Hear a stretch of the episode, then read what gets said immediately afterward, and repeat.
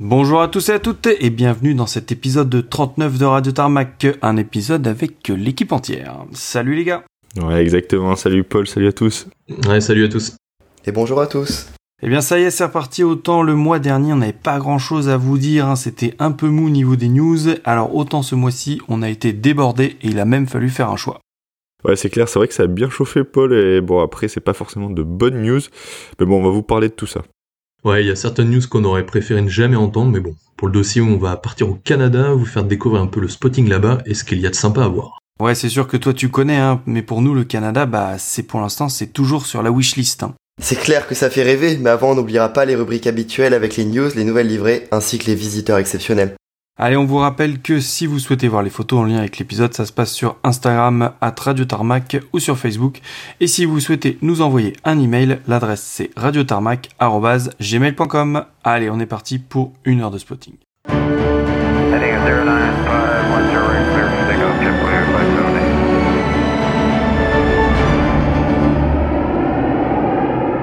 Bon, du coup, on vous l'a dit, en janvier, on n'avait pas eu grand, grand chose à vous dire euh, côté news, mais bon. Ouais, limite on aurait préféré en fait. Ouais, carrément Paul, hein, parce que là, bah, il y a beaucoup de choses à dire, beaucoup de mauvaises nouvelles dans le lot, et euh, bah, je vais commencer moi avec le retrait euh, qui arrivait toute fin janvier d'un avion que j'adorais, donc tout particulièrement, vous le connaissez, c'est le M-Star, le superbe 727, un des derniers qui volait en Europe d'ailleurs régulièrement et qui va malheureusement partir à la ferraille. Ça va pas trop triste, hein Adieu ton petit chouchou. Ouais, malheureusement, c'était un peu mon chouchou et ben, d'un point de vue personnel, c'est un avion dont j'ai pu m'occuper plusieurs fois lorsqu'il venait à Nice et que je travaillais là-bas et clairement, bah, il sera regretté par tous, sauf probablement par les agents de piste. Mais bon, j'en dirai pas plus. C'est clair qu'il les a fait souffrir, j'ai les témoignages à l'appui. ouais, c'est clair que charger euh, le M-Star en plein été, bah, je peux te dire qu'il y en a qui s'en souviennent encore. Mais bon, c'est voilà, malheureusement c'est du passé et l'avion a été euh, convoyé vers Campbell au nord-est de Bristol le 31 janvier pour y être démantelé du coup. Et bah d'ailleurs, si jamais vous allez au Riyad cet été, bah c'est pas très loin de Fairford, donc n'hésitez pas à y passer, peut-être qu'il y sera encore. Donc les derniers vols du M-Star, ça aurait été un Dubaï et Tekirdağ en Turquie, d'où il est parti ensuite pour Stansted, et enfin Campbell, donc un petit vol de convoyage. L'avion a même eu droit à un water salute euh, au départ de Stansted, hein, vu que c'était aussi le dernier vol pour une partie de son équipage, qui est aussi parti à la retraite à l'issue du vol. Euh, et ce que j'ai entendu, c'est la raison officielle du retrait de l'avion. Donc voilà, sinon pour retracer un peu la carrière du M-Star, bah, c'était sûrement le plus connu des 727. C'était un 727-200 précisément, donc avec une livrée euh, magnifique qu'on connaît tous. Mais c'était quand même un vieux monsieur, hein, puisqu'il avait 42 ans. Donc M-Star, bah, c'est pas toujours appelé M-Star, il a été livré en octobre 1981 à une compagnie charter VIP, donc c'était sous l'IMAT N4523N, puis il est devenu le N727 Lima Lima, le N721 Mike Fox, le Métis ensuite, et enfin M-Star donc, qui était opéré par Starling Aviation. Et par contre, euh, la chose intéressante, c'est que cet avion, il a été euh, VIP du début à la fin, il a toujours été opéré euh, comme avion privé. Et donc c'est une pêche qui se tourne, hein, malheureusement, bah, surtout que du coup il reste plus que deux 727 en service actif, les deux de 2XL Aviation, donc les GOSRA et GOSRB, qui sont euh, eux basés sur l'aéroport de Londres Southend. Oui, ils volent assez régulièrement, mais en général pas très longtemps. Ils font souvent des petits tours d'une heure chaque semaine. Ils sont dédiés à la dispersion des nappes de pétrole. Donc voilà, j'espère qu'on pourra les voir euh, tôt ou tard.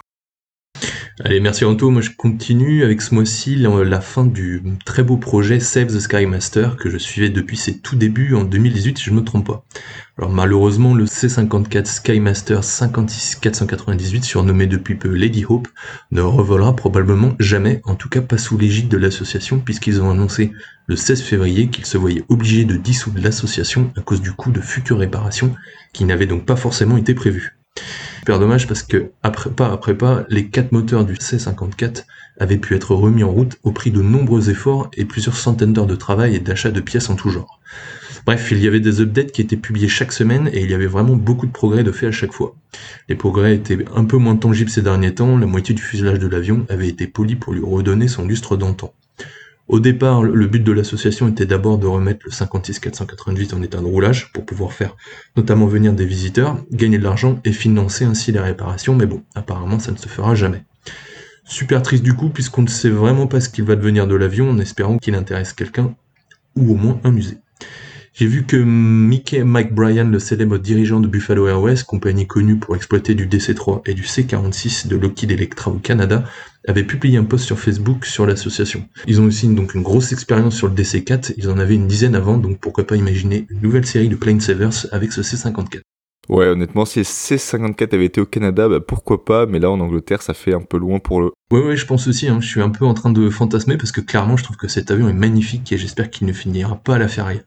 En tout cas, l'association a annoncé qu'elle avait donné son outillage et son matériel à l'équipe et qui s'occupe du Celebi, le seul B-17 en état de vol en Europe.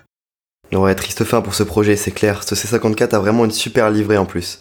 J'espère qu'il va attirer quelqu'un avec un peu d'argent. En plus, c'est pas le seul Warbird qui est menacé, non? Ouais, malheureusement non. Il y en a un autre qu'il faut voir voler tant qu'on peut. C'est le C-47 PHPBA de DDA Classic Airlines, l'avion qui était autrefois aux couleurs de la KLM et qui est aujourd'hui une livrée un peu plus classique, devrait s'arrêter de voler en octobre. Il devrait participer aux 80 ans du débarquement cette année avec les autres C-47 et DC-3 du D-Day Squadron.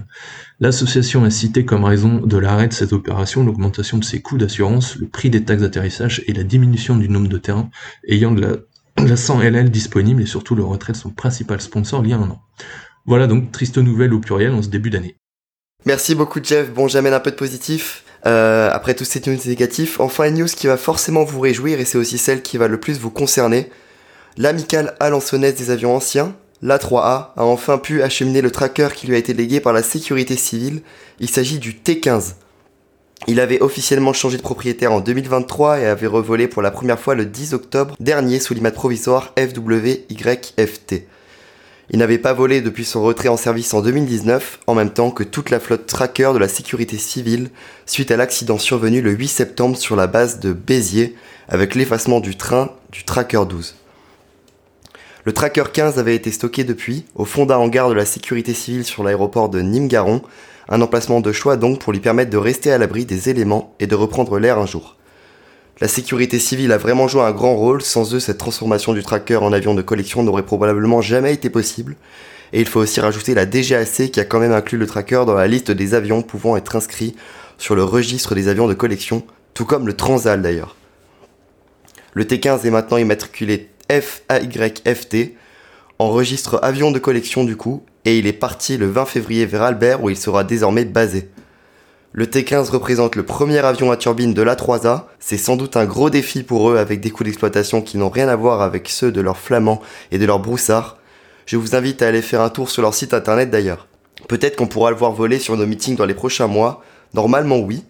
Je pense que vous pouvez déjà réserver votre voyage au meeting d'Albert si vous êtes un fan du tracker. En tout cas, j'espère qu'on pourra venir le voir voler très longtemps.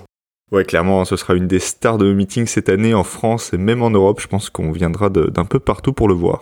Ouais, c'est ça, et on espère que le tracker destiné au musée de Montélimar va lui aussi bientôt reprendre les airs et rejoindre son petit collègue d'Alençon. Ouais, j'espère aussi, hein, deux trackers en vol serait pas mal euh, en meeting, s'ils les mettent sur les mêmes meetings, ce serait top. Écoute, pour moi, on part en Suisse, euh, qui est vraiment un pays fascinant pour l'aéronautique. Le mois dernier, on vous parlait de Zurich et du Forum économique de Davos. Euh, la Suisse organise aussi le mondialement célèbre exercice Axalp, et c'est surtout un pays qui est très spotter-friendly. Et donc, nouvelle surprise hein, venant de, la Suisse, puisque le gouvernement a autorisé un exercice de décentralisation pour les forces aériennes. Alors, euh, bah, qu'est-ce que ça veut dire décentralisation? Eh bien, tout simplement que la force aérienne suisse va opérer des vols depuis une autoroute pour, je cite, entraîner les compétences humaines et tester le matériel d'exploitation mobile. Alors, euh, la Suisse a déjà fait ce genre d'exercice, mais le dernier avait eu lieu en 1991. L'idée est donc de fermer une portion d'autoroute pendant 36 heures afin que des F-18 Hornet suisses puissent utiliser la route pour décoller et atterrir. Alors pour ceux qui sont déjà allés à Payerne, il s'agit tout simplement du tronçon de route qui longe parallèlement la base de Payerne. Comme je vous disais, ce n'est pas une première en Suisse puisqu'elle avait déjà pratiqué ce genre d'exercice, mais avec l'ancienne génération de chasseurs, les F5 et les Hawker Hunter. Donc par contre pour le F-18, ce sera une grande première. Une belle première en Suisse car du F-18 sur autoroute, il y en a tous les ans en Finlande. Ouais, exactement. Bah, sauf que la différence avec la Finlande, c'est que les autoroutes sont beaucoup moins fréquentées avec de grandes lignes droites. Du coup, bah, du 4 au 6 juin prochain, les avions testeront des atterrissages et des décollages depuis euh, le tronçon de route préparé. Et euh, d'après le site 4 Aviation, on va le faire en anglais, 4 Aviation, euh, un spotter day serait organisé pendant l'exercice et les inscriptions devraient ouvrir courant mai. Donc pour l'instant, il n'y a eu aucune information de confirmée et sûre, mais en général, les Hollandais se trompent rarement. Ouais, exactement. En général, les Hollandais, ils ont le flair pour dégoter les bonnes infos. Allez, j'attaque du coup la partie meeting. Hein. Euh, et là aussi, il y a beaucoup, beaucoup de choses à dire car il y a eu beaucoup d'annonces ce mois-ci. Des bonnes, mais aussi des beaucoup moins bonnes. Allez, on part sur le Tiger Meet 2024 qui aura lieu cette année en Allemagne hein, du 3 au 13 juin à Schwelzwig euh, qui abrite l'escadron tactique 51 de le Luftwaffe qui vole sur Tornado et qui sera donc l'escadron hôte de cette édition 2024. Les dates des deux journées spotter ont été annoncées et c'est une très bonne chose car ça permet de s'organiser bien en avance et ce sera donc le vendredi 7 juin et le lundi 10 juin. C'est donc parfait pour passer le week-end en Allemagne. Ouais, et à plus d'un titre hein, puisque la grande ville la plus proche de Schwelvig est Hambourg. Ouais, Hambourg qui abrite d'ailleurs une des usines Airbus. Oui, mais Hambourg abrite aussi quelque chose que vous connaissez tous, mais sans le savoir, puisque c'est à Hambourg que se trouve le musée Miniature Wonderland. Mm, ouais, ça me parle ce truc, mais est-ce que tu peux le remettre dans son contexte? Alors, est-ce que vous vous souvenez de ces vidéos qui tournaient de cet aéroport miniature autonome où les avions décollent et atterrissent tout seuls? Eh bien, c'est à Hambourg, au musée Miniature Wonderland. C'est immense et pour l'avoir fait, hein, dégagez-vous une grosse après-midi car vous pouvez y passer un temps fou énorme diorama de trains électriques, de bateaux, d'aéroports, des centaines de scénettes à dénicher dans des immenses plateaux impressionnants. Si vous êtes amateur de maquettes ou de trains électriques, vous devez y aller, c'est un incontournable. Allez, du coup, ben, je vais vous donner un petit bon plan Radio Tarmac. Hein, c'est cadeau, ça nous fait plaisir, car il y a beaucoup à faire lors de ce week-end. Du coup, vendredi 7 euh, juin, ben, ça sera le Spotter Day au NTM. Le samedi 8, direction Alborg au Danemark. Il hein, faut compter à peu près 3 heures de voiture, car le lendemain, le dimanche 9, il y a le Danny Cherchot sur la base d'Alborg. Et pour finir, le lundi 10, deuxième journée au Tiger Meet. Ouais, ou alors euh, petite journée spotting à Hambourg et miniature à Wonderland. Et ça marche aussi. Hein. Alors pour en revenir au NTM, hein, les, inscriptions ne sont toujours pas ouvertes, mais on vous tiendra au courant. Dans tous les cas, moi, euh, ce NTM en Allemagne, c'est un petit coup de cœur parce que c'est là où j'ai fait mon tout premier euh, NTM en 2014, donc il y a 10 ans, et vraiment, euh, ça avait été un super, super souvenir. J'enchaîne avec les plannings italiens et espagnols. Alors on avait déjà annoncé que les Italiens iraient faire une tournée américaine cette année, mais on attendait l'annonce du reste de leurs dates. Elles ont été publiées ce mois-ci et comme on pouvait s'en douter, aucune date en France, voire même en Europe. Par contre, beaucoup de dates restent encore ouvertes, c'est-à-dire qu'on sait qu'ils feront une démo, mais on ne sait pas encore où, et la date du 29 septembre en fait partie. Pour ceux qui n'auraient pas fait le lien, hein, le week-end du 29 septembre, c'est la date de la journée porte ouverte de la base de Istres. On bascule en Espagne maintenant avec la Patrouilla Aguila qui, elle, a annoncé deux dates en Europe. Le 6 et 7 septembre, la patrouille sera à Airpower 24 à Zellweg en Autriche. Et le week-end suivant, elle sera à la Athens Flying Week à Tanagra en Grèce. De leur côté, la patrouille ASPA, hein, la patrouille d'hélicoptères sur EC120, restera uniquement en Espagne pour toute la saison. Un autre calendrier qui a été publié, c'est celui des démonstrateurs tchèques qui par contre, eux, vont pas mal sortir de leur pays. Alors pour rappel, hein, les démonstrateurs tchèques, c'est le W3 Sokol Solo Display, le Mi 171 SD, le L159 Alka Solo Display et bien sûr le Gripen Solo Display. Nous pourrons donc euh, tous les retrouver sauf le Mi 171 à Alborg, au Danny Cherchaud, dont je viens vous parler.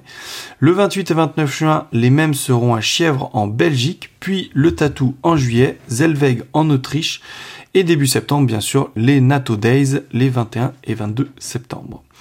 Dernière info sur les équipes de démonstration, c'est les Red Arrows qui feront une tournée canadienne appelée Maple Hawk tout le mois de septembre. Donc au programme, bah, un peu comme les Italiens, donc on a du London, du Toronto ou encore du Ottawa. Ouais, ça c'est vraiment une bonne nouvelle hein, pour nos cousins qui vont pouvoir profiter des deux équipes européennes cette saison. Exactement. Par contre, un que l'on ne va plus revoir et surtout qui est arrivé de nulle part, hein, c'est la fin du F16 Solo Display belge. Ouais, carrément, c'est vrai que c'est très très inattendu et bah, très triste aussi, hein, malheureusement. Ouais, encore plus quand on sait que 2024 hein, est l'année des 50 ans du F-16, hein, ça fait vraiment mal. Du coup, l'info est tombée de l'armée de l'air belge hein, qui a annoncé officiellement l'annulation du F-16 solo display, mettant fin à 44 ans de démonstration. Les raisons invoquées sont la transition vers le F-35, mais aussi le nombre décroissant de F-16 disponibles. Certaines machines arrivent en fin de potentiel et les autres cellules sont préservées pour le soutien et la formation des pilotes ukrainiens. Ouais, le solo belge, bah, c'était vraiment un des piliers des, des démonstrateurs européens, hein, je trouve, avec le RSD. Euh, bah, t'étais jamais déçu, il se déplaçait beaucoup de fois dans la saison, et ces dernières années, bah, on avait des décos superbes. Ouais, entièrement d'accord avec toi. Hein. Moi, je suis assez deg, hein, car la dernière déco Viper, hein, je l'aurais vu qu'une seule fois à salon l'année dernière, et la météo était vraiment pas bonne. Il était programmé à Avor, mais la machine décorée était en panne. Résultat, on a eu deux F16 classiques. Donc cette déco, bah, malheureusement, j'en aurais pas de belles photos. C'était attendu avec l'arrivée des F35, mais ça reste quand même une assez mauvaise nouvelle. Exactement, et je continue d'ailleurs dans les mauvaises nouvelles, histoire d'enfoncer encore un peu le clou, puisque c'est aussi la fin pour les Hunters suisses. Alors il restait deux Hawker Hunter en Suisse, le HB RVR qui portait les couleurs de l'armée suisse, et le HB RVS dit Papyrus. On va commencer par le RVR, donc ce Hawker Hunter qui avait quitté l'usine de production de Hawker en 1955 pour rejoindre la Royal Air Force, avait été livré à la force aérienne suisse après sa retraite de la Royal Air Force où il avait reçu le numéro de série J-4201. Le 4201 a servi dans les forces aériennes suisses jusqu'au milieu des années 90, date à laquelle il a été retiré du service actif et vendu dans le privé. Il était exploité par euh, l'Amici d'Alanter en Suisse avant d'être vendu en 2023 à son nouveau propriétaire au Canada où il pourra continuer de voler. Du coup, suite à la disparition du Hunter HB RVR, le dernier Hunter en état de vol était le HB RVS Papyrus. Et c'est donc le 12 février que les membres de l'association des chasseurs de l'Obersimmental ont été officiellement informés que le Papyrus ne volera plus jamais. Ce Hawker Hunter avait quitté l'usine de production de Hawker pour la force aérienne suisse sous le numéro J4040. Il avait été mis à la retraite en 1993 et stocké jusqu'à son rachat par le Hunter Raven Obersinnmental qui l'a remis en état de navigabilité en 2001. Il a reçu une immatriculation civile, donc HB RVS, ainsi que le numéro de série symbolique J4015 pour marquer la dissolution du 15e escadron et une livrée blanche avec des lettres de journal noir très reconnaissables appelées Papyrus. Du coup, suite à l'arrêt de son exploitation, eh bien, le papyrus sera démonté à Altenheim et transporté par la route jusqu'à Saint-Stéphane où il sera remonté. Ouais, Saint-Stéphane, c'était le lieu où tous les ans se déroulaient du coup les Hunter Days. Exactement, hein, qui nous apportait des photos de malades. Euh, les possibilités étaient vraiment dingues euh, lors de ces Hunter Days. Ça fait vraiment chier. Et du coup, bah, l'immobilisation du papyrus aura mis fin au Hawker Hunter qui volait en Suisse. Ouais, hein, du coup, au final, euh, niveau Warbird en Suisse, 2023 aura fait très très mal. Fin du Mirage 3 et maintenant, bah, les Hunter. Ouais, et c'est bien dommage, hein, même si j'ai jamais été un grand fan du Hunter, hein, j'ai jamais trouvé très très beau, bah ça fait jamais plaisir ce genre de nouvelles.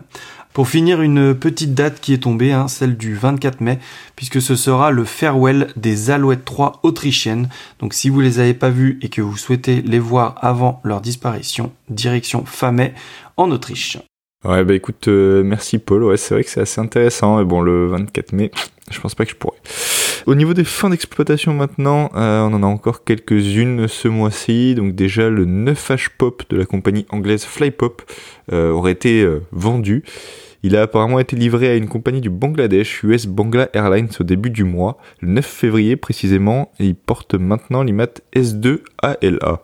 Et du coup, Flypop, ça existe encore? Eh ben écoute, euh, c'est vraiment pas clair. Euh, techniquement, le 9H Pop était leur seul avion, donc non, mais leur site internet existe toujours. Euh, donc voilà, ils annoncent toujours des vols vers l'Inde, entre la Grande-Bretagne et l'Inde très prochainement, donc voilà, ça reste assez peu clair. Euh, sinon, on a aussi la branche cargo de Qatar Airways qui a vendu ses deux 747-8 à UPS. Donc les deux IMAT des Qatar étaient A7 BGA et A7 BGB. Euh, alors autant le BGA n'a pas volé depuis le 1er février et stocké, en, ou peut-être en maintenance d'ailleurs, à Victorville, autant le BGB a volé le 24 février sur une rotation entre Doha et Madrid. Donc euh, à voir du coup quand est-ce qu'il sera retiré pour de bon. Et je continue encore dans les retraits avec une nouvelle assez surprenante, mais Egyptair a vendu l'intégralité de sa flotte d'Airbus A220-300 au loueur Azora. Ouais, alors ça c'est vraiment bizarre parce que les appareils sont tout neufs. Exactement, puisqu'elle avait commencé à les recevoir en 2019, Egyptair exploitait 12 A220 qui vont partir chez différentes compagnies du coup, et elle a confirmé une commande de 737 MAX 8 pour remplacer ces vieux A320. Ouais, j'espère que vous les aurez, hein, du coup, euh, parce que les A220, on les aura pas vus longtemps. De mémoire, ils venaient à Genève régulièrement. Moi, personnellement, c'est là où j'ai pu le taper. Allez, je continue, c'est fini pour les hélicoptères AB-212 italiens, alors appelés HH-212 en, en, Italie hein, pour info. Les Twinway ont effectué leur dernier vol, mettant fin ainsi à 40 ans de carrière dans la Medlaire italienne. Le dernier vol a eu lieu depuis la base de Grazza Nise le 22 février 2024 au cours d'une cérémonie qui a aussi célébré les 40 ans d'activité et plus de 180 000 heures de vol de l'hélicoptère emblématique. Alors le 2-12 est entré en service actif au début des années 80, 32 hélicoptères furent commandés pour être exploités par les nouvelles sections de sauvetage et fin 2005, l'AB212 a entrepris une mise à niveau significative dans le cadre du programme ICO, Implementation of Operational Capability. En mars 2006, le 21e Grupo Tigre a été réactivé dans le but de créer une unité volante déployable capable d'accomplir une grande variété de tâches de combat. Alors du MEDEVAC hein, pour les Medical Evacuation et CASVAC, les Casualties Evacuation, César pour Combat Search and Rescue, soutien aux opérations spéciales. Ouais, d'ailleurs qui dit Tigre, euh, dit NTM. C'est ça, exactement, puisque le 20e Grumpo est membre de la Tiger Association et était une des stars des différents NTM. La cérémonie a également marqué le transfert symbolique entre le HH212 et le nouveau HH101A César, qui continuera à fournir un soutien aux opérations spéciales italiennes. Ouais, hein, moi c'est là où j'ai pu les voir euh, dans les nombreux Tiger Meet où euh, les Italiens se déplaçaient. Ils avaient toujours euh, des décos ultra impressionnantes. Hein. On se rappellera tous du Tiger Meet en 2017 à l'Andivisio avec ce HH212 et cette gueule de requin style Vietnam. C'était vraiment assez dingue. Allez, euh, merci pour toutes ces news. Hein. On aurait pu vous dire que l'Ethiopie a réceptionné ses premiers avions de combat Sukhoi Su-30 Flanker, Hawaiian Airlines qui va recevoir son premier 787, Tibet Airlines qui a commandé du Comac C919, le nouveau chasseur turc Khan a effectué son premier vol, le premier KC-390 hongrois a volé au Brésil, Top Gun Voltige a reçu son deuxième L-39 Albatros, les Saudi Hawks ont annoncé qu'ils passeront sur Hawk Mark 165 et une nouvelle livrée en 2025, et pour finir, le Portugal a reçu son premier P3 Orion provenant de la marine allemande. Allez, on passe tout de suite aux nouvelles livrées.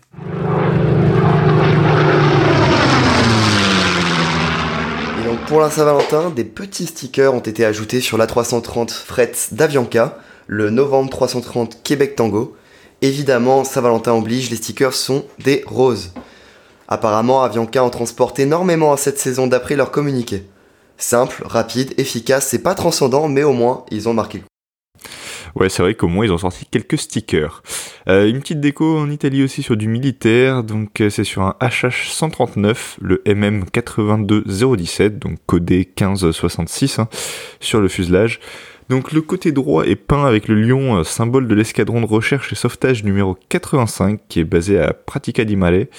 Et le côté gauche, lui, est peint avec la livrée de son prédécesseur, donc le prédécesseur du HH 139, qui était le HH 3 pélicans, donc c'était euh, avec des, des liserés jaunes. Ok, bah merci Anto, on va passer maintenant à la rubrique visiteurs exotiques.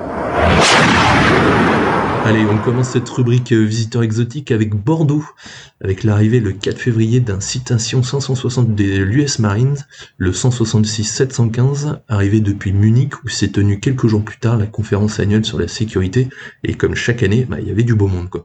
Ouais, cette année encore, hein, les highlights, c'était le triple set de l'Azerbaïdjan, l'Ilushin 76 de Silkway, les, les A319 arméniens et bulgares, et pour moi, il y avait aussi le 737 irakien qui était vraiment sympa. Ouais, et d'ailleurs, il y a eu le Cessna, pour finir, qui repartira le 6 sur Shannon.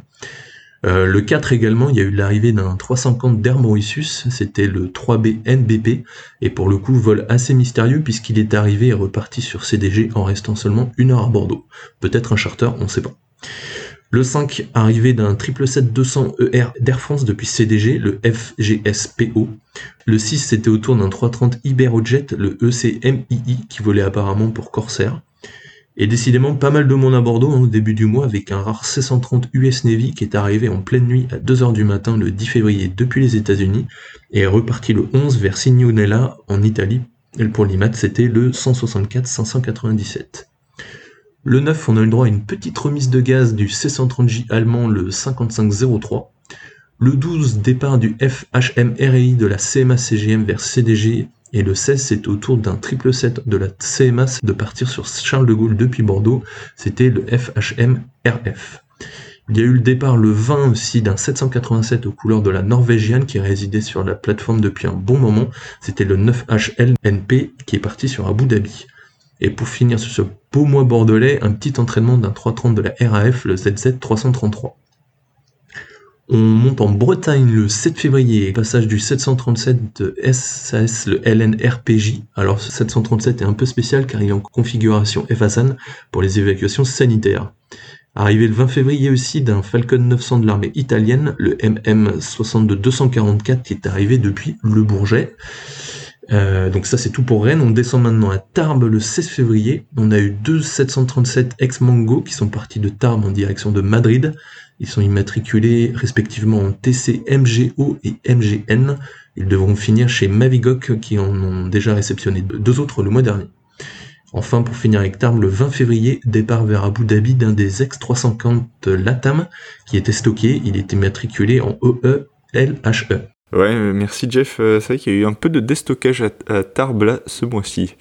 Euh, moi, je vais partir sur Châteauroux avec le 5 février, l'arrivée d'un C-130 Oman Air Force, le 506, donc qui est arrivé depuis Chypre et repartira vers là-bas le 8. Le 8 toujours, il y a eu l'arrivée d'un C-130 pakistanais, le 41-59 depuis la Turquie, il est reparti le 9 vers les Açores. Il y aura aussi le départ euh, du nouveau 330 fret immatriculé TC MCU, qui est l'ancien FHM de la CMA CGM, qui est maintenant détenu par MNG Airlines du coup. Le 9 février, il y a eu l'arrivée du 9H Big, donc la 340 d'Erix Charter, qui est arrivé de Floride. Le 12 février, il y a eu l'arrivée d'un C-17 Qatar, le A7 MAN, donc le même jour que le départ d'un A330 de Vamos, le EC MAJ part sur Marseille ensuite où il y a eu le 6 février le départ d'un citation de l'US Air Force, le 95 00123. Ensuite Toulon, enfin on notera quand même que Marseille était assez calme hein, ce mois-ci. Après on part sur Toulon euh, où le mois était euh, assez calme jusqu'au débarquement de trois Chinook anglais le 17, dont le ZK 556 et le 559. Le lendemain, il y a eu le départ des deux Chinook, du coup, qui feront demi-tour pour cause de problèmes techniques. La troisième machine étant, elle, déjà en technique. Et ils partiront finalement le 19 et le 21. Euh, donc c'est le ZK 550 qui amènera les pièces pour réparer le troisième qui était resté au sol. Le 550 tombera lui aussi en rade, mais partira finalement le jour suivant.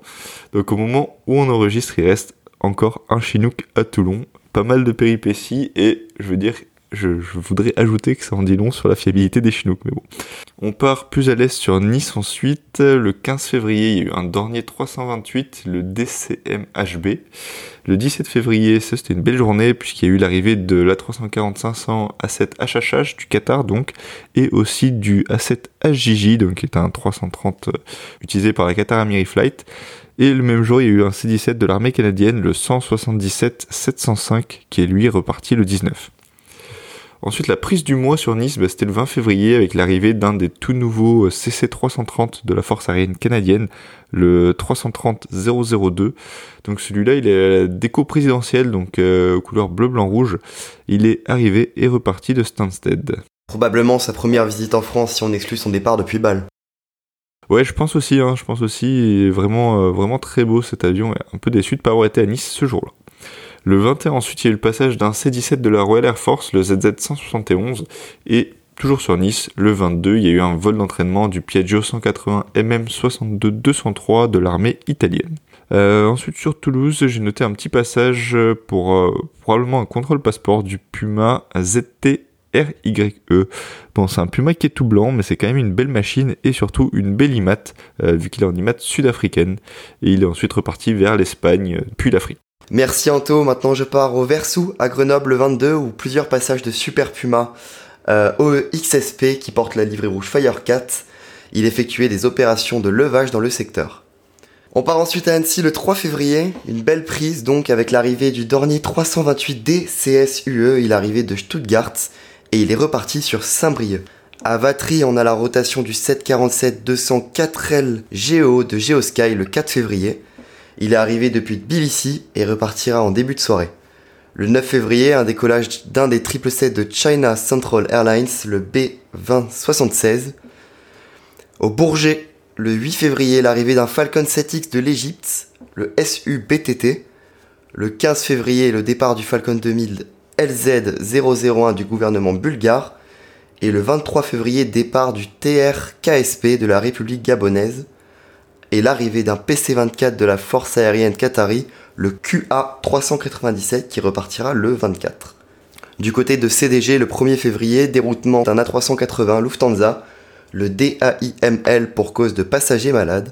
Il est reparti vers Los Angeles une petite heure après son arrivée. On finit à Orly avec le 12 février, le départ d'un 737-800 du gouvernement polonais, le 0112.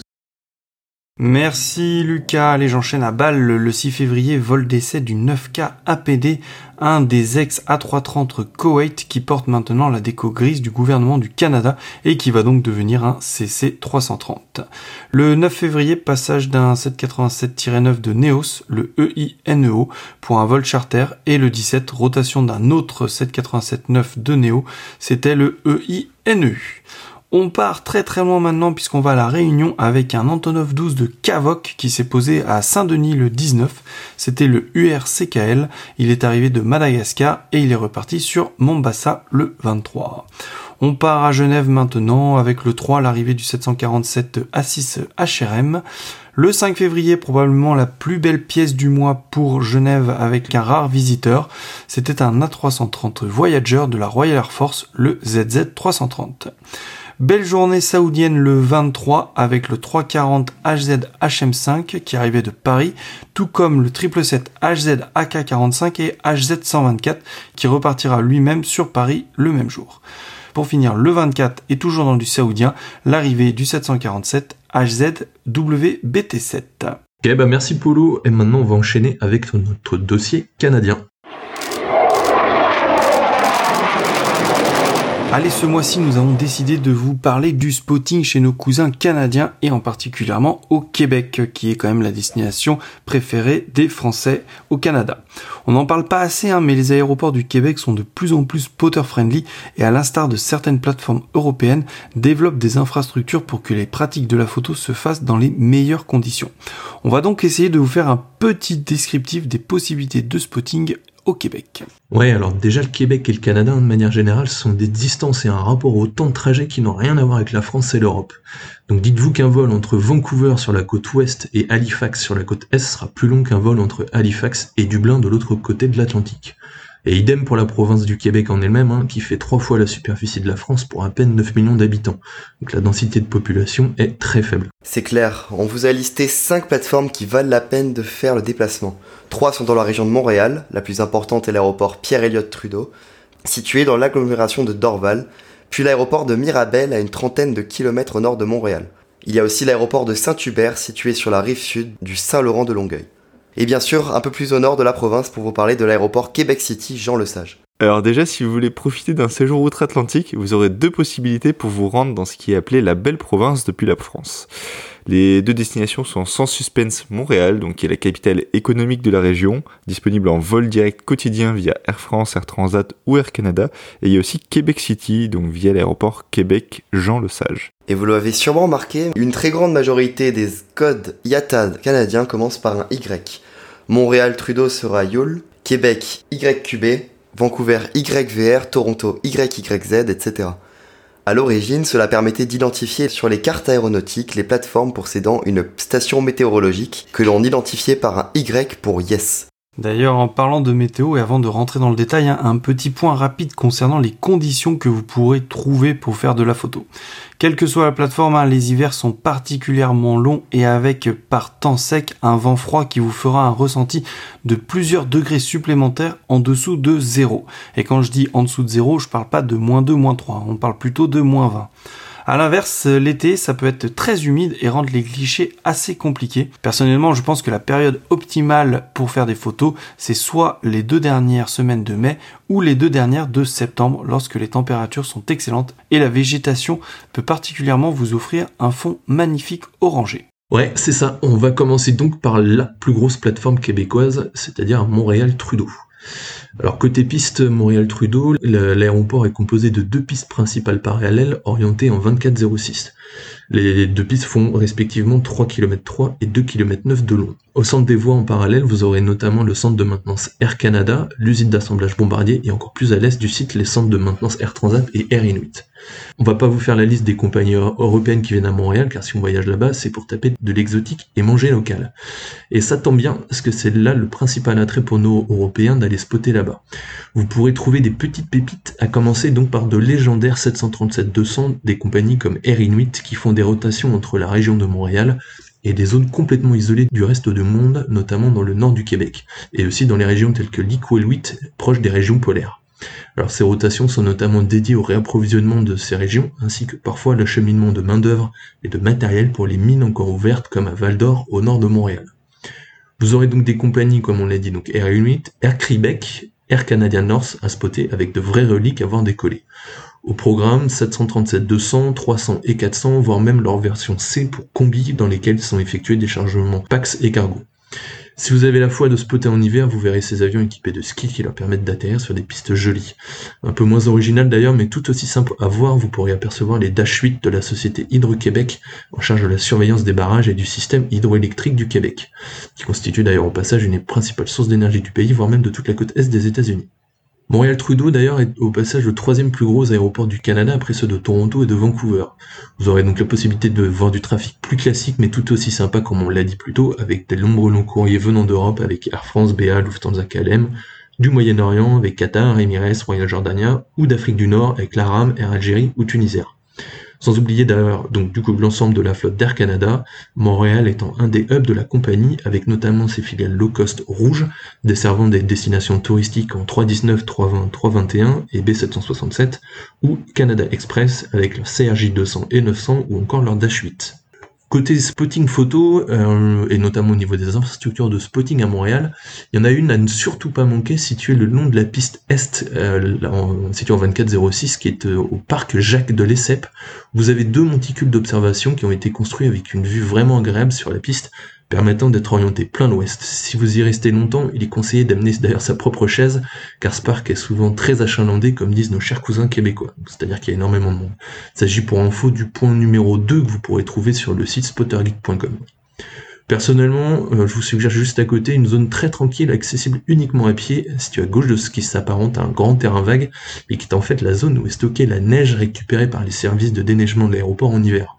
Donc sur la gauche, vous trouvez une petite colline en herbe qui vous propose un angle de vue encore meilleur, notamment sur les décollages. Bon, bien sûr, cette option n'est valable qu'en été, à moins d'être muni de raquettes.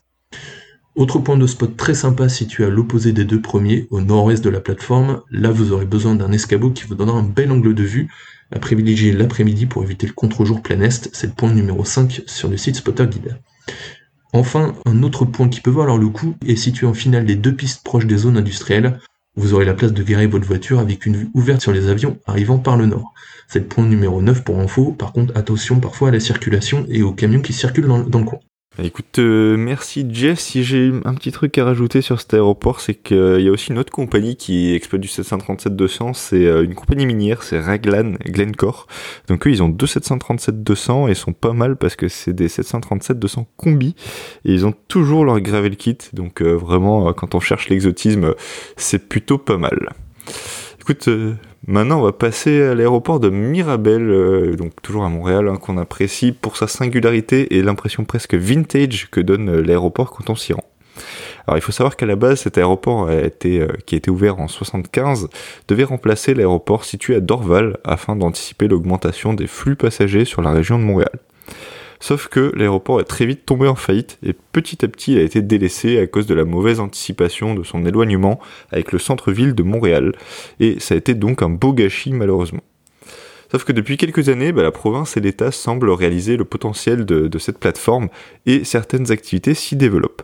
Donc on l'avait pas précisé plus tôt, mais le secteur industriel euh, aéronautique présent, dans la région de Montréal est le troisième plus important au monde après Toulouse et Seattle. Donc il s'y développe depuis quelques années deux secteurs qui se complètent bien, les vols cargo, même si on est très loin des volumes d'autres aéroports spécialisés bah, qu'on peut trouver aux US par exemple comme Memphis, et euh, l'industrie aéronautique et de défense, mais euh, on va y revenir dans quelques instants.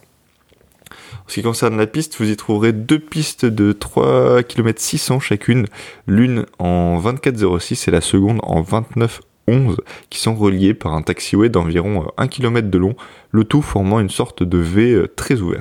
Et comme on vous disait, l'industrie aéronautique s'y développe rapidement et de plus en plus depuis le rachat par Airbus en 2020 de la branche aviation commerciale de Bombardier, qui produisait alors ses C-Series maintenant devenu le centre production du devin. Lorsque vous arrivez sur site, si vous avez de la chance, vous pourrez apercevoir en bord de la route des A220 prêts ou en cours d'essai. En poussant un peu plus loin, vous arriverez sur la zone de fret et c'est là que les choses sérieuses commencent. Vous pourrez apercevoir surtout le matin où les rotations sont les plus importantes les 757, 767 de la compagnie canadienne Cargo Jets, les 757 et ATR 72 de Morningstar, filiale de FedEx, les 67 A300 et 757 de FedEx, les 767 DHL et enfin les Dash de Purolator, la poste canadienne. En continuant, vous arrivez sur la zone de maintenance de Nolinor Aviation, une compagnie canadienne réputée pour son ouverture sur les réseaux sociaux et sa capacité à partager avec sa communauté des lives ou certains événements. Exactement, hein, Lucas. D'ailleurs, si c'est pas déjà fait, on vous invite fortement à aller les suivre, notamment sur Insta et TikTok. Ils sont ultra actifs. Du coup, comme ces consoeurs basés à Montréal-Trudeau, la particularité de Nolinor est l'utilisation de vénérables 737-200. Ils ont d'ailleurs la flotte la plus importante au monde de 737-200. Ils ont aussi des 300, des 400 et des plus récents 800 qui complètent la flotte. Ils possèdent aussi d'ailleurs un Learjet pour transférer les mécanos et ou pilotes pour aller dépanner les machines. La plupart de ces 737 étant là aussi des combis pour livrer les zones du nord de la province en matériel et ou en passagers. Enfin et surtout, vous pourriez aussi apercevoir les vieux convers 580 qui y sont stockés et font office de jolis pots de fleurs sur ce site. Bref, on pourrait vous en faire un épisode complet tellement il y a de choses à mettre en avant sur cette compagnie Nolinor. Ouais, c'est ça. Hein. Et juste en face de Nolinor, si vous avez de la chance, vous aurez la petite cerise sur le gâteau, c'est-à-dire qu'il y a les sites canadiens d'essai du motoriste Bradley Winter avec leur fameux 747 SP qui servent de banc d'essai en vol pour les nouveaux moteurs. Vous pourrez vous référer au point numéro 5 du spotter guide pour localiser cet emplacement. Enfin, vous pourriez apercevoir des CF-18 de l'ARC, l'aviation royale canadienne, dont le centre de maintenance se fait dans les hangars de la société L3 Harris, société américaine de technologie de communication, un peu comme notre Thales français. Et ouais, ouais, il y a deux sacrées belles choses à voir là-dessus. Hein. Pour moi, c'est les 747 SP qui sont à voir à tout prix parce que bon, je pense qu'ils vont pas faire long feu alors que Nolinor devrait garder ces 737-200 pendant au moins encore 5 ou 6 ans. Alors, par contre, euh, malheureusement, bah, c'est pas l'aéroport le plus facile à spotter là-bas. Hein. Il y a deux zones en particulier qui valent le détour. Donc elles sont accessibles uniquement en voiture. Vous aurez euh, bah, malgré tout un spot intéressant devant un circuit de karting qui est situé devant la piste 2406 donc qui est orienté sud-est, euh, donc à privilégier l'après-midi bien sûr pour éviter les contre-jours. Donc sur le spotter guide, il s'agit des points 3 et 8 et euh, le second endroit, de l'autre côté de la piste, euh, à l'extérieur du complexe aéroportuaire, il est à proximité de la ville voisine de Sainte-Monique, qui est orientée euh, nord-est. Et par contre, là-bas, il faut prévoir un escabeau. Il s'agit du point numéro 7 sur le spotter guide. Ouais, merci Anto. On redescend sur la rive sud de Montréal maintenant avec l'aéroport de Saint-Hubert à côté de Longueuil, qui est la troisième et la dernière plateforme montréalaise. Alors cet aéroport était un des plus anciens du Canada à l'époque, le tout premier aéroport civil. Son exploitation avait débuté le 1er novembre 1927 et faisait office de point de chute au Canada pour les premières liaisons aériennes entre donc le Canada et les États-Unis.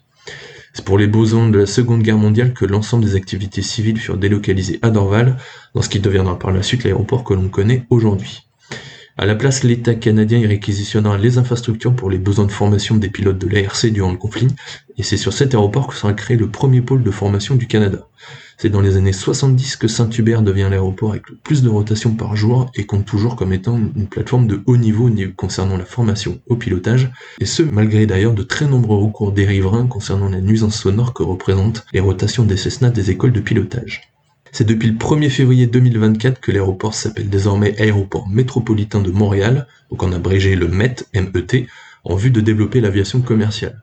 C'est plutôt une bonne chose que ce développement est notamment motivé par la compagnie Porter Airlines qui finance un nouveau terminal passager dont l'ouverture au trafic devra avoir lieu à l'été 2025, permettant notamment de nombreuses lésions intérieures avec notamment son hub de Toronto Billy Bishop, le un des deux aéroports de Toronto situé juste devant la ville. Le Met donc posait deux pistes en 0624, l'une de 2300 mètres et une seconde plus courte de 1195 mètres, entrecoupées par une troisième orientée en 1028 de 853 mètres. Côté machine, vous y verrez surtout dans un premier temps les nombreux Cessna des 5 écoles de pilotage présents sur la plateforme. Le MET permet également des liaisons entre certains aéroports de villes éloignées présents autour des rives du fleuve Saint-Laurent via la compagnie Pascan Airlines. Elle dessert donc des liaisons comme Québec City, Gaspé ou encore les îles de la Madeleine avec le Met, en Jetstream 32 ou STAP 340. Des avions qui commencent à se faire rares en Europe. Beaucoup plus typique, vous y trouverez la compagnie Chrono Aviation spécialisée dans les vols affrétés, ou nolisés comme le disent nos copains québécois, avec notamment des PC-12, Beechcraft 1900, Dash 8 et surtout un magnifique 737-200. La livrée de la compagnie est vraiment belle et très classe, recouvrant tout l'appareil d'un noir mat sur l'ensemble de sa flotte le 737 vaut à lui seul un petit détour.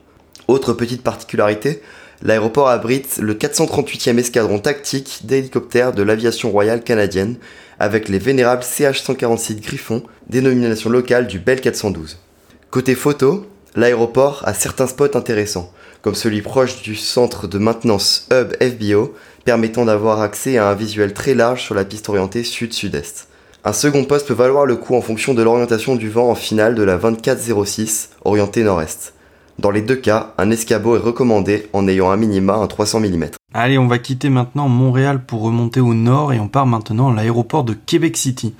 Unique aéroport de la capitale Québec, l'aéroport Jean Lesage, hein, qui était le premier ministre du Québec de 1960 à 66, est situé à une vingtaine de kilomètres du centre-ville et facile d'accès si vous remontez par la route depuis Montréal. Il est donc le deuxième plus gros aéroport du Québec après Trudeau et le quatorzième du Canada en termes de mouvement aérien. Officiellement reconnu comme véritable aéroport international en 1993, la plateforme fait ses débuts comme simple aérodrome autour des années 30 avant d'être progressivement améliorée par le gouvernement à des fins de formation durant là encore la Seconde Guerre mondiale. L'amélioration constante des équipements permet à l'aéroport de recevoir son premier vol transatlantique en 1976 et ne cessera donc de se développer notamment avec la côte des États-Unis et les principales villes européennes. L'aéroport comprend deux pistes, la principale est orientée 0624 de 2700 mètres et une seconde en 1129 de 1740 mètres. Côté compagnie, vous retrouvez principalement des liaisons régionales avec potentiellement un nombre conséquent de Dash 8 avec entre autres Air Canada Express, Air Inuit, Porter Airlines et PAL Airlines pour des liaisons avec les villes proches du Saint-Laurent ainsi que du SAP 340 ou du Jetstream 32 avec Pascan Airlines. Ouais, Paul est toujours dans le classique canadien, vous pourrez y trouver aussi du 737-200 avec euh, Air Inuit ou encore euh, Nolinor et Chrono Aviation pour euh, certains vols charter. Bon, Nolinor vient très très rarement à YQB malheureusement. Enfin, en un peu plus classique, vous aurez droit aux liaisons régulières d'Air Canada entre les principaux aéroports du pays avec euh, principalement Toronto en A321, Montréal en Dash 8 et même du Vancouver en 737-8. Montréal et Toronto qui sont aussi euh, desservis par Air Canada Rouge en A319 depuis Québec. Et enfin, vous pourrez voir euh, régulièrement Air Transat desservir ces destinations touristiques des Caraïbes et d'Europe, principalement en 320 et 321, ainsi que la low cost canadienne Sunwings en 737-800. Ouais, merci Anto. Et par contre, la plus grosse plus-value de cette plateforme reste sans doute la base de Canadair CL215 et 415 qu'elle garde en hibernation en hiver avant de les voir se dispatcher sur les différents terrains secondaires éparpillés sur tout le territoire québécois pour lutter contre les feux de forêt en été. Une autre belle prise à faire, hein, tout comme à Montréal-Trudeau, mais là avec des fréquences un peu plus importantes, sont toujours les Dash 8 de la société Hydro-Québec qui pensent du réseau hydroélectrique de la province. Leurs rotations sont régulièrement en début et fin de journée si vous voulez essayer de les choper. Enfin, il n'est pas rare d'apercevoir des survols et ou des touch and go appartenant à la fameuse société d'agresseurs Top Aces. On évoque souvent cette société dans nos épisodes du podcast, mais pour info, Topazis est situé en plus de son siège à Dorval, donc à côté de Montréal, à un peu plus de deux heures de route au nord de Québec, près de la ville de Saguenay. C'est là que se trouve la base aérienne, et d'ailleurs unique base aérienne du Québec, de Bagotville, où s'entraînent régulièrement les CF-18 de l'aviation royale canadienne, avec donc ces fameux agresseurs de Topazis. Côté militaire du coup, vous pourrez également apercevoir des C-130 effectuer des rotations à Québec. Ouais, côté spot euh, photo maintenant, vous aurez de quoi faire en fonction de ce que vous voulez voir. Donc d'abord se rendre aux deux extrémités de la 0624 qui seront vos principaux points de chute pour les moyens et porteurs. Par contre, ces points de spot ne sont disponibles qu'entre mai et novembre, à moins d'avoir des raquettes ou une motoneige, mais bon, c'est beaucoup moins pratique. Euh, grands angles à privilégier bien sûr, hein, car les avions vous passent réellement au-dessus de la tête, et donc si vous référez au spot, spotting guide, il s'agit des points 1 et 6. Un autre point euh, qui est d'ailleurs un des plus intéressants est localisé sur, le terrain, sur un terrain privé au bout de la 24, donc qui vous donnera euh, surtout un emplacement idéal pour les atterrissages et les décollages. Par contre, qui dit terrain privé dit forcément de faire preuve d'un minimum de discrétion, puisque bah, comme dans tout aéroport, pensez euh, à bien respecter le règlement et particulièrement au Canada. Rappelez-vous que même s'il parle français, bah, ça reste un pays avec beaucoup de mœurs américaines, on va dire, et appeler la police rapidement en fait partie malheureusement et il s'agit du point 2 sur le spotting guide. Enfin, un spot assez sympa pour faire du statique euh, qui est situé à côté des bureaux de jazz, euh, donc euh, filiale d'Air Canada, où vous pourrez vous garer assez facilement sur le parking qui est situé juste devant les fameux Canadair et leur centre de maintenance. Ce spot est situé au niveau du point 3 sur le spotting guide. Le gros avantage de cette plateforme est que bah, l'aéroport a intégrer dans les grillages aux abords des pistes des emplacements pour y glisser vos objectifs à travers bah, les 10 grillages et ainsi vous éviter la joie de ressembler à un Hollandais avec votre gros escabeau. Petite cerise sur le gâteau, on vous conseille de vous y rendre entre mi-septembre et début octobre car vous aurez du coup euh, en fond de vos photos un aperçu des forêts aux couleurs d'automne et ce bah, quel que soit votre spot sur l'aéroport et ça c'est vraiment cool. Euh, merci Anto. Ouais, euh, voilà pour les principales plateformes, mais en fait ce petit détour euh, québécois ne serait pas complet sans évoquer les hydravions. Le Québec dénombrant plus de 500 000 lacs, c'est le moyen le plus utilisé pour permettre de connecter des endroits complètement isolés, que ce soit des habitants des Premières Nations dans le Grand Nord de la province, ou tout simplement vous rendre sur un spot de pêche ou sur un de ces lacs situés à plusieurs heures de vol. Et pour apercevoir un de ces hydravions, vous pouvez soit être chanceux durant une de vos sessions spotting à Montréal ou Québec, soit en vous rendant sur une des nombreuses hydrobases situées dans les différentes régions de la province. Pour ça, vous pouvez chercher tout simplement sur Google hydrobase ou tour en hydravion Québec sur Google et vous aurez l'embarras du choix en tombant sur de nombreuses sociétés et ou compagnies qui exploitent des hydravions. Vous pourrez notamment vous organiser une excursion sur un week-end pour moins de 1000 dollars canadiens via des forfaits incluant le vol pour vous rendre sur la zone choisie, voire simplement faire un survol d'une région en particulier pour quelques dizaines de dollars pendant une heure ou deux. Là encore, la période idéale reste le début de l'automne, car vous avez alors un panorama incroyable sur les forêts qui prennent leur couleur jaune-orange. En termes d'appareils, il y en a notamment quatre que l'on peut apercevoir régulièrement autour des lacs. Vous avez le fameux Kodiak de Daer, les classiques Cessna 206 et 180, et personnellement mon petit chouchou, le vénérable De Havilland DHC de Beaver, absolument magnifique à voir. Pour avoir eu la chance de faire un survol des Laurentides, donc qui est une des, régions au de Montréal, vous pouvez monter dans un de ces appareils datant des années 50 qui, en l'occurrence, était, en était à son septième moteur, ça a de quoi vous rendre tout gaga. Bref, comme vous pouvez le voir, si vous êtes passionné et que vous avez envie de vous faire un trip avion au Québec, vous avez largement de quoi faire. Et encore, vous pourriez prolonger en Ontario pour pas trop cher et aller spotter d'autres petites pépites comme les Dash 7 stockés à l'aéroport de Billy Bishop situé sur le lac d'Ontario de Toronto ou profiter du gros trafic de Toronto Pearson pour continuer votre spotting gros porteur. Ouais, exactement. Hein. On s'est concentré sur le Québec, hein, mais le Canada est clairement pour moi sous-coté dans le spotting et n'est pas vraiment dans le top tier des destinations et c'est bien dommage. Alors certes, la partie militaire, euh, c'est pas la destination à faire en premier, hein, même s'ils ont quelques pépites comme les Griffons ou les Cyclones, ça reste du très classique avec du F-18, du Hawk ou du C-17, donc rien de bien foufou. Par contre, en aviation commerciale, c'est vraiment un nid à rareté. On parle beaucoup de l'Afrique, etc., mais en fait, au Canada, il y a vraiment beaucoup, beaucoup de choses. Donc on a parlé évidemment des 737-200, mais au Canada, vous pouvez encore voler sur Dash 7, vous pouvez aller à Yellowknife, euh, le célèbre aéroport de Buffalo Airways, ou encore tenter d'apercevoir le Martin Mars sur l'île de Vancouver. Et ouais, Paul, pour nous, c'est sur la wishlist aussi depuis euh, bien longtemps. Bon, on n'arrive pas à, s'accorder pour y aller, malheureusement. Donc, euh, même si le Canada vit dans l'ombre de son cousin américain, bah, un trip là-bas est clairement à considérer. Ouais, c'est ça. D'ailleurs, on devait y aller juste avant le Covid, hein, mais pour moi, c'est un trip qui doit être euh, replanifié rapidement, hein, comme tu le disais, Paul, parce qu'avant que toutes les pépites dont on a parlé disparaissent définitivement. Ouais, quand on voit le trip qu'on avait planifié là, on pouvait faire plein de vols en gros porteur, et surtout, on avait booké notre vol en Dash 7, et rien que ça, les gars, il, il faut qu'on recale ça rapidement. C'est ça. Bon, bah écoute, on passe maintenant à notre dernière rubrique concernant les coups de cœur et coups de gueule.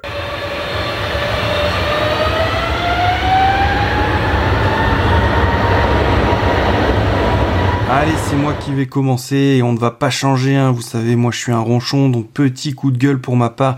Et il m'a été soufflé par un de nos fidèles auditeurs marseillais, Romain. Alors Marignane, hein, c'est pas vraiment un aéroport qui regorge de points de spot. Hein. En fait, il y en a deux qui sont vraiment incontournables et très connus. Le premier, il est au sud-est euh, de la plateforme, sur un flanc de colline qui donne un point de vue en plongée sur le taxiway et qui est vraiment exceptionnel. On peut aussi apercevoir euh, les parkings de Airbus hélicoptère et vraiment, ce point-là, il est incontournable. Ouais, d'ailleurs, on vous renvoie à notre épisode 32 où on parlait de MRS euh, de Marseille, justement. Le deuxième euh, est celui de l'aviation d'affaires hein, qui offrait une vue sur les parkings et surtout qui permettait de faire des superbes photos de nuit des nombreux visiteurs exotiques qui font des stops à Marseille. Alors vous voyez, je parle au passé de cet endroit car vous pouvez le rayer de la liste maintenant. L'aéroport a installé des panneaux métalliques pour obstruer la vue et donc il est maintenant impossible de faire la moindre photo. C'est vraiment dommage hein, car c'est vraiment une belle opportunité qui disparaît. Ça permettait des points de vue vraiment différents et surtout que clairement ça ne dérangeait je pense pas grand monde, surtout pour les photos de nuit puisqu'il fallait attendre que la nuit soit entièrement tombée pour pouvoir profiter euh, des photos en pause longue. Vraiment, alors moi je suis qu'un visiteur euh, occasionnel de Marseille, mais c'est vraiment une plateforme qui est très sympa, qui a une belle communauté de spotters, qui a deux beaux points de spot et surtout qui a un super trafic parce que vraiment à Marseille on ne s'ennuie jamais.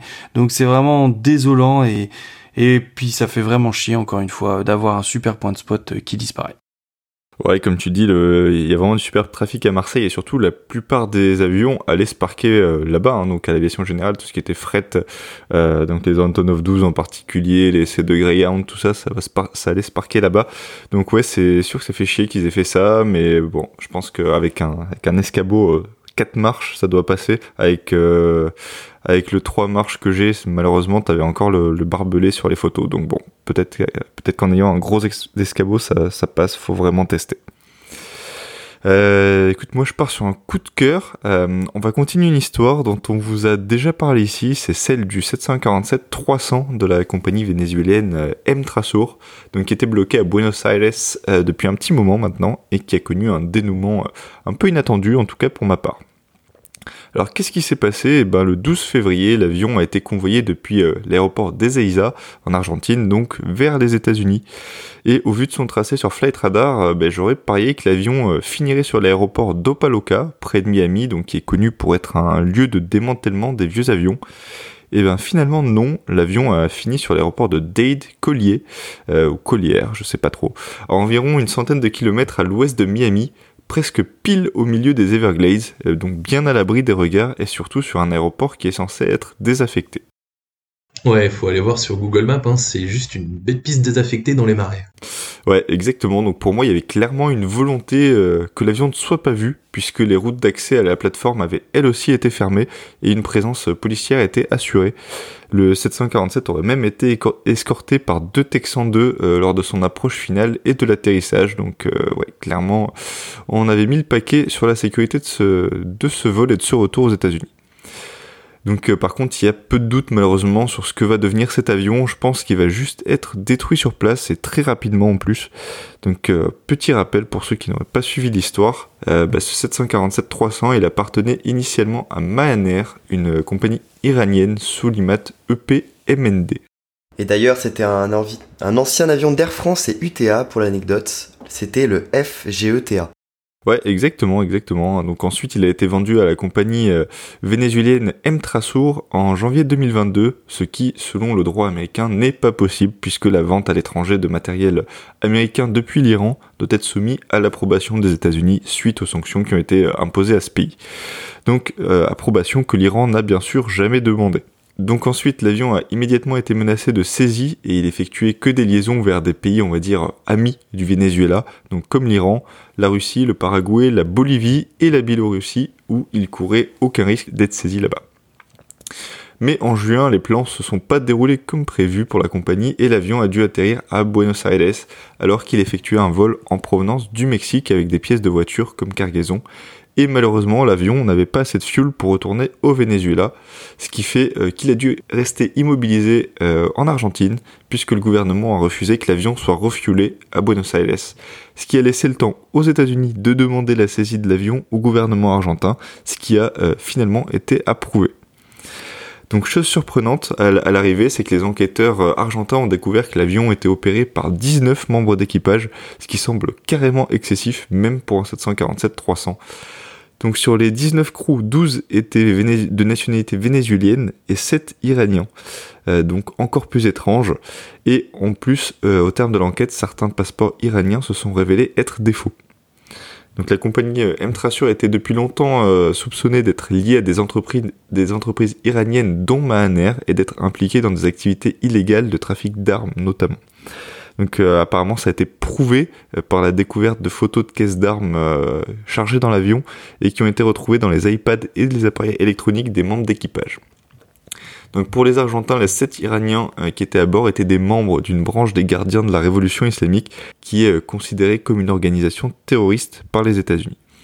Ensuite, l'avion a donc été entretenu avec des essais moteurs réguliers et des euh, essais de roulage autour de la plateforme, sous bonne garde, euh, jusqu'au 12 février donc, où il a pu s'envoler une dernière fois depuis Buenos Aires vers son pays de construction, les États-Unis, sous le call sign Tyson 23, où il sera donc démantelé d'après bah, ce qu'a confirmé le département de la justice américaine lors d'une déclaration que vous pouvez euh, d'ailleurs retrouver en ligne si ça vous intéresse et qui va beaucoup plus en détail dans les procédures judiciaires dont on vous a pas parlé ici.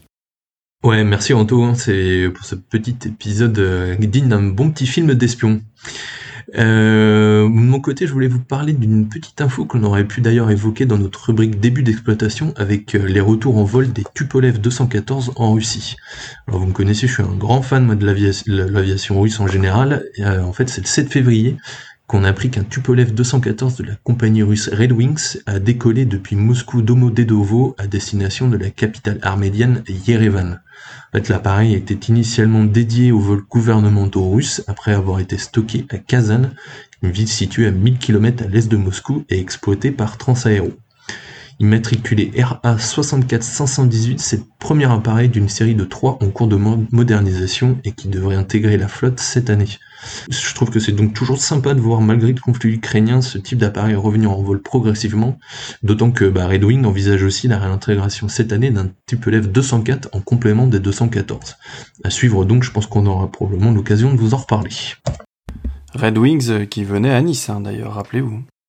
Oui, c'est vrai qu'ils sont venus quelques fois en charter. Euh, malheureusement, j'étais pas là ce jour-là, mais bon, je j'essaie de plus trop pleurer. Mais ça, commence, à passer.